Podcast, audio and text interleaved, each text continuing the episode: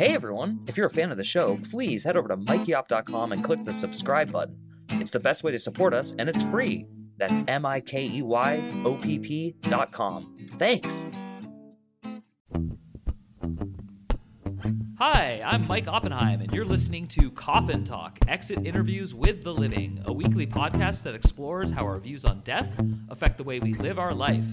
This week, I have a very special guest all the way from Scotland, United Kingdom, Isaline Jaccard. Hi, Isaline, how are you? Hi, Mike. I'm good, thanks. Thanks for having me on. Awesome. And I normally ask people a quick series of questions about their age and where they grew up and uh, what generation they're from. But I'm gonna have you elaborate a little bit because not in addition to where you grew up, can you also explain why you're in Scotland? Um, because I think that'll be relevant uh, somewhat for our audience. So again, if you could just tell us how old you are, where you grew up, and um, uh, why you're in Scotland right now, and then also maybe what generation you think you're from. I am from Switzerland. I am 38 years old, and um, I grew up, let's say, in the 80s, uh, beginning of the 90s. So that's my generation. I don't know how I would call my generation, to be honest. And I'm in Scotland because, uh, well, it was a common decision with my partner. But basically, I first went with him to California for his research uh, on physics, and we stayed there for a number of years. And then we definitely wanted to come back closer to our families in Greece and Switzerland. So somehow, the UK has seemed like one of the best possibilities for us. And that's how we settled in Glasgow three years ago. Awesome. So, just for our audience, a quick recap here. We have someone from Switzerland, not to be confused with Sweden, because a lot of Americans make that uh, mistake. Uh, and then you are with a partner, I, be- I believe you're married, um, and he is from Greece. But the two of you, where I met you, was in California, where he was getting his, I believe, PhD in physics. Um, and now the two of you live married in the United Kingdom in Scotland, and you're both working there, right? Yes, that's right. Exactly. Cool. Wow. Well, we got all that uh, out of the way, so now we could get into the uh, uh, very common question that we have in casual conversations with people. Um, Isaline, what do you think happens when you die? Well, I was thinking of that question, and I thought you would be disappointed because I actually think there's nothing. I just think, and I don't think it's a bad thing. I just feel like we are just somehow like if everything goes as best as possible, we sort of fall into sleep. That's how it should feel. That's how I imagine it. And then and then nothing, all our brain connections just stop functioning and then that's it. We sort of go back to the earth in one form or another. And and that's it. And maybe some plants or some trees or something will grow out of us, but that's all there is. And and I just realized, well, I had to think a bit before you interview me that I'm actually fine with this, and I'm not a really like strong atheist or anything. I just I'm open to something else being there, but as far as I can imagine, there's nothing. Got it. And what you were saying, you're not a strong atheist. Is that what you're saying? Yes, I don't mind. I actually find interesting that different people believe different things. Uh, I find that just really fascinating, actually. but I can't push myself to think something else. This is just how I feel it is. And and were you at any point raised to be religious, or were you actually religious at any point? Uh, I don't think I was ever very religious. I was sort of raised as a Christian, so I would say culturally, I feel like I'm a Christian and I adhere to a lot of values and I have no problem with that. And my grandmother was very much a Christian and religious person. Uh, and she would probably not be too happy that I'm not a believer at all. But but I was thinking about her at least as well when I was thinking about what I would answer to this question. And you know, like some people would say, they think they will be re- reunited with their loved ones. And my grandmother is actually one of the few very dear people that I've lost. And I'm like, well, I don't think I will be reunited with her at all. I don't think that for one second. But do I mind? Well, no. Like, what does it mean being reunited with her? How old would she be? Like, which, like, how how would that be? I can't imagine that for just two seconds. For me, her memory is like in me. You know, she's living. It like, it's a simplified way of saying, but like, I have a very strong memory of her, and she very much still impacts the way I think about life, I this is enough for me. I don't need to think that I will be reunited with her. It's just that's just how I see it anyway. That's really fascinating actually. I've I've never spent time thinking about this, but you're right. Like what in this fictitious example you gave, which again some people very much believe in, um, you supposedly are reunited with someone, but but how old would they be? Would they be because you know if I could pick what age I'm going to be, eternally. I don't even know the answer to that. I'm only 39 right now. Maybe I'm going to pick 65. Maybe that's my best year. and also, what if like you wanted to be four and she wanted to be 16? Like when when would a four year old and a 16 year old want to hang out? Right? Like wow. Yeah, I never thought about that. Um, and actually, you kind of got into the answer in terms of with her, but I'm more curious with like younger people. Like if you were talking candidly with a child and you said honestly, I don't think anything happens. I think I might help become fertilizer, like you said, and help a, a tree grow. Um, and then you say, but this isn't bad. When you say but, that's implying that the normal reaction is that is bad. So how do you explain why people think that's bad and why you don't think that's bad? Mm, yeah, that's true. I guess it implies that it's bad. I don't know why, because it doesn't have to be. It's a bit, and it shouldn't be a taboo, right? But I feel like it still is. Or maybe it's just because this is not a topic I talk a lot about people uh, with my friends, you know, about. It just does. It's not a topic that comes up, at least in my circle or with anybody. But it, I just think in the back of my mind that there's most people just want to think that there's something after, and probably me not really saying that I don't think there's anything. I think it's a sort of respect from me that I don't want to offend anybody because you know if it's if it's good for someone to think that there's something afterwards like who am I to say it isn't? I don't want to push my beliefs on anyone. I don't know what's after death. So why would I just say what I think about it? Like if you hadn't asked me, this is not something we would have talked about, maybe, you know? So, and I've seen around me also see with people I work with. Um, I work with young people actually, and so I work currently with a young man who is in his early 20s, and uh, he's a refugee. And he just told me at some point like how happy he was that he had his religion, which is Islam, and how it's helped him, and also like how you know all of this, like the, the religious. And I'm pretty sure he's definite that there's something after death so, okay, that's great. Like I see the positive impact it's had on him. So I, anyway, that's a mix of that. I think that's out of respect for other people that I I I, I have to justify that. You know, this is my belief, but I don't think it's bad.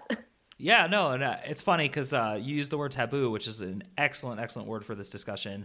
And since you are multicultural and multinational, even, I would love for you to answer a series of like roulette like questions. If you had to compare and contrast how taboo the subject of death is between America, Scotland, uh, I'm going to throw Switzerland, obviously. And then if you do, if you've spent enough time in Greece, if you could add that to it so between those four cultures, or maybe three, because I don't know how much time you spent in Greece, how which how would you explain how death is treated in each of those cultures? I wish there was a big interesting difference between all of them, but I'm not too sure there is. I think it's very taboo in all cultures, at least in all the circles, you know, I've been in, like maybe it's just my family, but in general, I don't think, I think it's just, it's not easy to speak about death and it should be easier it should be a lot easier. It should be just a lot more of a normal thing to speak about. Maybe it's we're getting there, but I don't see a big difference, unfortunately, between what I've seen in California, Scotland, Switzerland, and even Greece. I have not seen a difference. I think it's almost all the same, at least from my point of view. It's just my point of view.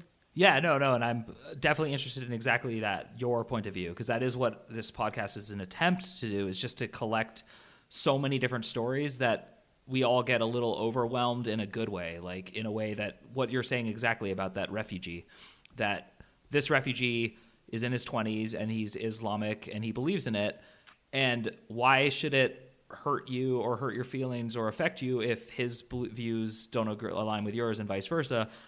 But also, there is an answer to that. So I do want to know when would it be harmful for every single human to share your philosophy that when you die, that's it, kaput, it's done? You know what? Just before that, if you don't mind, I was just thinking of a major difference that just came to my mind, if you don't mind. It's that in Switzerland, we have uh, see that I don't I forgot how it's called. I think it's called Exit, and it's a thing. It's an organization you can sign up and pay a sort of fee, I believe, and uh, it's basically legal euthanasia. So that's actually very very different because I'm not sure there's any equivalent in the states and i don't think there is in the uk i wish i knew but so and that's a huge polemic in switzerland as well. Uh, i was just reading that i think just this year it's a few i think it's over a thousand people to be double checked who have um, who have died actually through the help of this organization it's from it's just it's for people who there's a ser- series of like safeguarding things about it you can't just sign up and just commit suicide through it. You have to have a certain amount of, I don't know, a terminal illness or some kind of something like that. And then they can actually help you help you die. And I know this is a huge polemic, and I wouldn't say it's a reflection of how Swiss people think about death, but it's one of the things that exists uh, in probably few countries. So yeah. Well, yeah.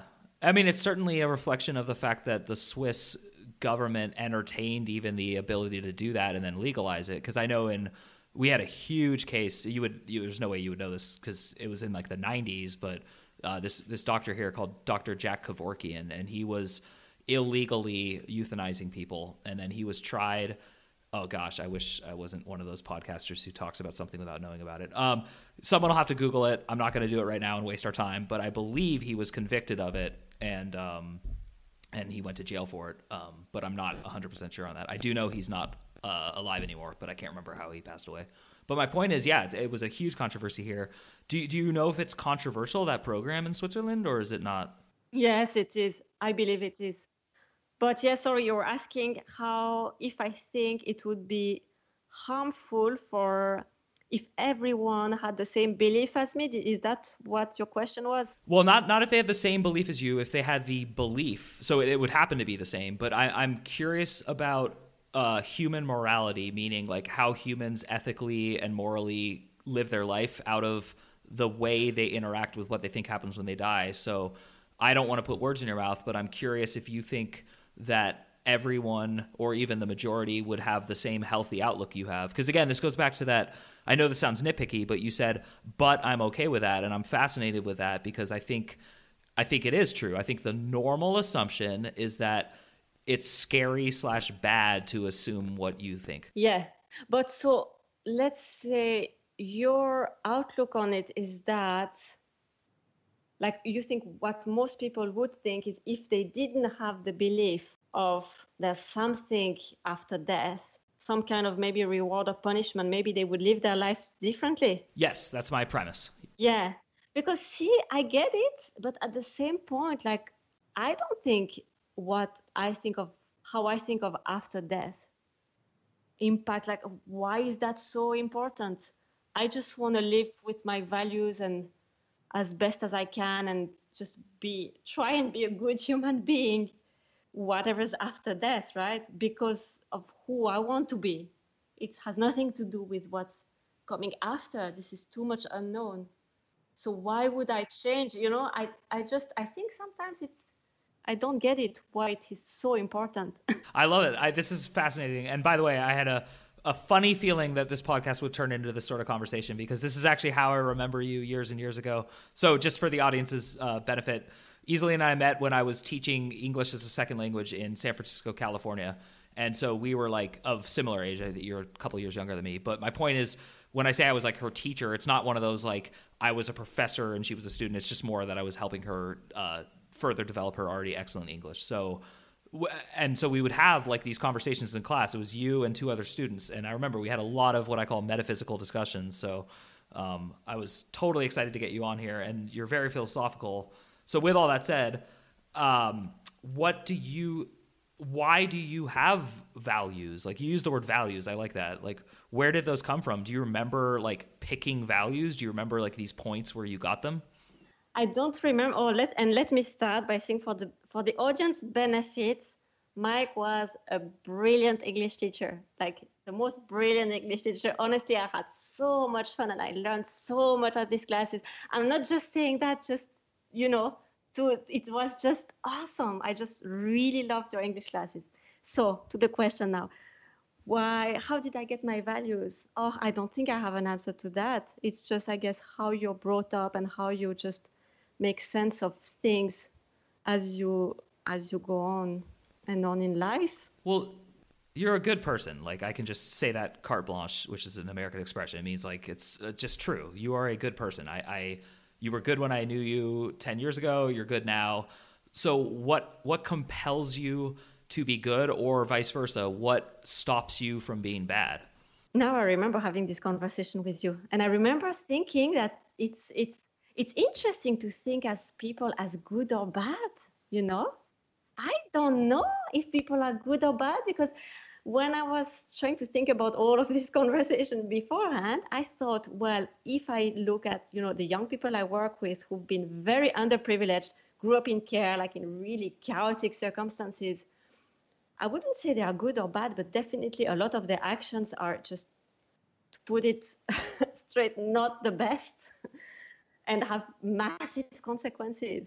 But I don't see them as bad, right? I see them more as maybe and i'm not saying they have no responsibilities in their actions or that i don't have responsibilities in my actions but i feel like i've been lucky enough and privileged enough to have a sort of privilege and nice upbringing with consistent parents who've been able to provide you know this like basic nourishing environment and i think that accounts just for so much and it's so sad when you think of it because like the young people I work with, they they will have such a hard time getting there. And it's not me being condescending. It really not. I don't want to to to give to, give that across. But it's just like what's how how your values develop and how.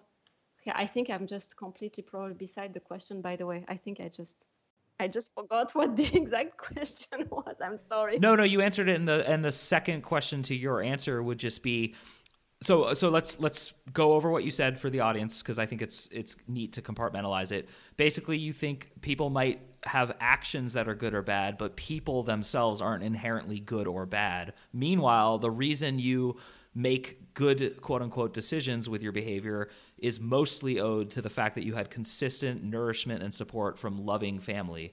So I will challenge you with the following Have you ever met someone who had consistent, nourishing support from their family who made bad decisions? Yes, probably, but it's just decisions. They can change their decisions.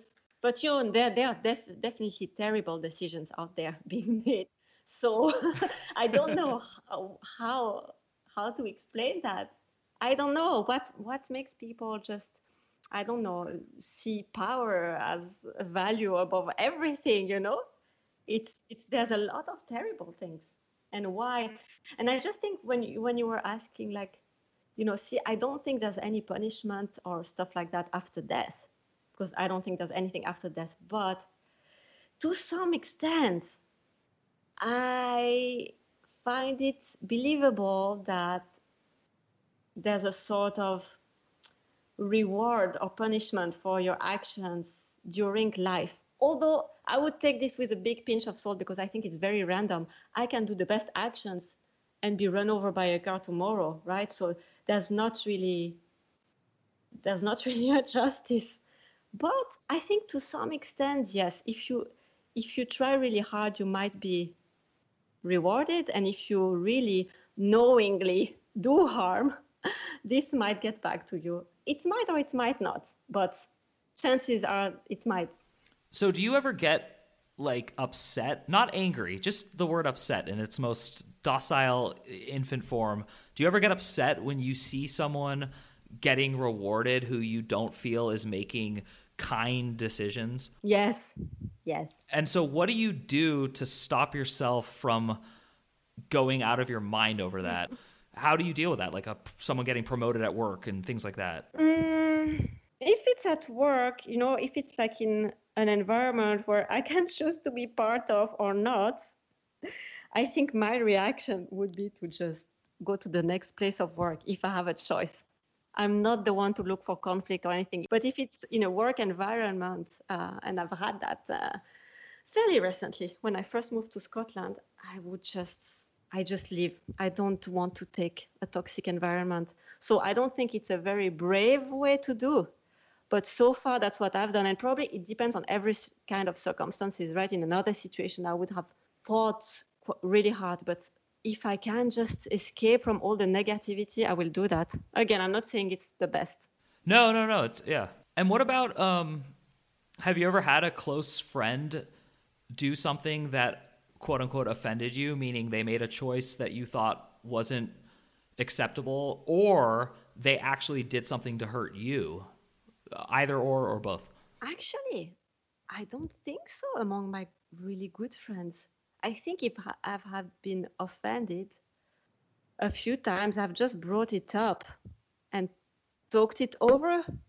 But if it's, yeah, yeah, I think otherwise I just don't become really close friends when when I feel that there's conflict in the air. This is fascinating because um, your entire country's reputation is embodied in how you're answering these questions, and it, and it, I am saying this very positively. No, oh, no, no, no, I'm saying this personally from a very positive place, which is that uh, Switzerland is famously neutral, and some people don't like that. I'm not going to lie, but the people who do like it, the reason they like it is that when there's conflict, you don't have to add to it. You don't have to make it worse. Um, and often, when there's conflict, people are looking for support to keep the conflict going. But if the support's not there, it tends to lose its steam, its momentum. And so you're actually kind of like showing that. You're saying, look, when I don't like a colleague, I just leave the job. And when I don't like what a friend's doing, I bring it up. And then if they continue to defend it or not like it, I just slowly l- let that friendship wither, maybe is the right word, uh, die. And so so it's interesting to me just because like I, I do often think like how much does our culture affect how much we how our behavior you know? Um, but there's something I'm, I'm trying to get at and i know you will answer it and i know i just haven't asked it right which is um, to what extent does your own system of values matter to you? Like do you like that you're good or that your decisions mostly are good does that satisfy you in any way? I think I spend a lot of time on thinking about the morality of different actions and different courses of actions I could take. But does it satisfy me? Yeah, when I feel like it makes sense uh, and I do something according to a value and, and my decision makes sense, then yes, it brings me satisfaction because um, because I don't know, just because that's how it is. I feel like it's it's consistent with who I want to be. Uh, but it's not always perfect, and that's it. Life is never going to be always perfect. So yeah, I guess it satisfies me. No, yeah, that and that's a good answer. And so, because you're helping me really see something today, which is that there's a weird like link between your system of values and then how much you act it, and then your self esteem and your well being. Because I'm thinking about it and like you said you said something very profound that you probably didn't think was profound because you just said it really quickly but that you might get rewarded for good actions during life and you might also get punished for bad actions during life but you also might not. And i think there's something very powerful in the belief that it's possible but also the belief that it doesn't always happen. Like this idea that there's a, a board game with rules but sometimes the rules don't actually matter there's something very profound to me to think about that, and then to think about what a um, I'm, I'm trying not to swear on this, but there's a phrase, a mind f is the phrase. It's like that's really the only phrase I can come up with to explain it. That's a very like challenging thing to imagine that we're all playing a board game and a lot of the time the rules matter, but sometimes they just don't. but yeah, but there's I don't know, that's really profound to me to think that not only well, first of all, I'm not supposed to talk about my own philosophy, but I think I actually do believe that. And I think my wife, who's producing this and silent right now, was literally talking about that this morning when we took our dog on a walk. And so this is kind of like profound for me, at least. But uh, when you, when I said it out loud and I explained it that way, does that still gel with you? Do you think that's possible? Yeah, yeah, yeah. That's yeah. Like we don't know the rules. What what really, how we get some good or some bad in life. So better just try to try to do good actions and just follow our hearts as much as we can without hurting others obviously and then not count on much more than that because i think happiness is just in the it's sort of in the present. But yeah it's maybe i think when i hear myself i think it's too simple life philosophy. And also when i said it's just like i avoid indeed I think I'm a good reflection of like Switzerland. I am kind of, I don't like conflict. I like to just stay off things. But I do think I stand up if I have to. It's just that I find it difficult usually to find the proper way because I get, if something matters to me or if a friend gets treated uh, unfairly or things like that, I get so heated that I go from like very calm to very heated. And so I think that's also why I just stay off. I just keep off because usually that's not when you make the right decisions you know. I've been very direct in the past and that's very different from the american culture as well. And i think i've suffered from that a little bit when i was in california that i've had one job experience that went a bit wrong. And i think i do think it was an absolutely toxic environment right? But i think i was sort of too direct to address it, to address the, the problems that were at that work environment, and that that didn't work in my favor. So I learned from that. I think the British culture is also very much uh, not too direct. You know, you have to really, really think properly before you speak, and and just frame things nicely enough. And maybe that's for the best. This is, I mean, okay, so we hit the end of the time that I'm allowed to allot for these, and you just got into like my favorite conversation ever. So I will withhold a million thoughts I have, um, but I do think what you said was profound, and I do think the last two answers you gave were like my favorite part of this podcast. So I love ending strong. Um, I will say that Americans think British people are less direct than Americans, and I'm not saying that's true or not, but it's funny to hear you say it because I, from teaching, know that we are certainly not the most direct culture, and I definitely do think um, while I said Swiss Switzerland has a reputation for avoiding conflict, that does not mean you are not direct, honest, and forthright. So it's it's interesting. So I do agree with everything you said. Um, I will give you one last chance if there's anything else you want to add or share. But otherwise, I'm very very thankful. I think you've uh, been a fascinating guest today. So anything you want to add? I don't need to add anything except I really enjoyed the conversation. That was really fun for me. I liked it. So thanks for uh, offering. Awesome. Well, uh, Isaline Jaccard from originally Switzerland, but now Scotland and sometimes California, thank you for helping us put another nail in the coffin. My name is Mike Oppenheim, and this is Coffin Talk Exit Interviews with the Living, and we will see you soon.